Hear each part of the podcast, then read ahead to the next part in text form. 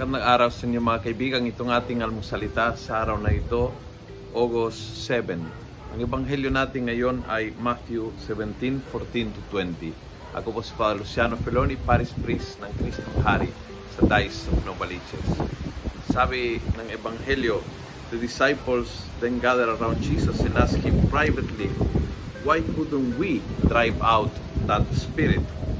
Jesus said to them, Because you have little faith. I say to you, if only you had faith the size of a mustard seed, you could tell that mountain to move from here to there. The mountain would obey. Nothing would be impossible to you. Napakagandang aral nito. Kung hindi mo kaya ay dahil feel mo na hindi mo kaya. Hindi ka nagtitiwala ng sapat sa kapangyarihan ng Diyos. Hindi ka nagtitiwala sa kakayahan ng Diyos sa'yo ikaw ay instrumento, daluyan lang. Ang may kapangyarihan, ang may lakas, ang may kakayahan, ang Diyos. Kung nagduda ka na kaya mo, ay dahil nagduda ka na kaya niya gawin sa pamamagitan mo.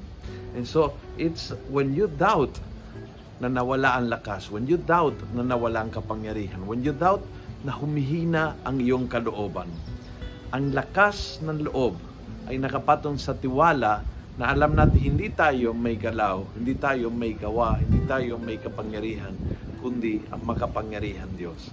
Pag nagtiwala ka sa Kanya, everything is possible sa Kanyang kapangyarihan. Kung nagusto mo ang video ito, pass it on. Punuin natin ng good news ang social media. Gawin natin viral araw-araw ang salita ng Diyos. God bless.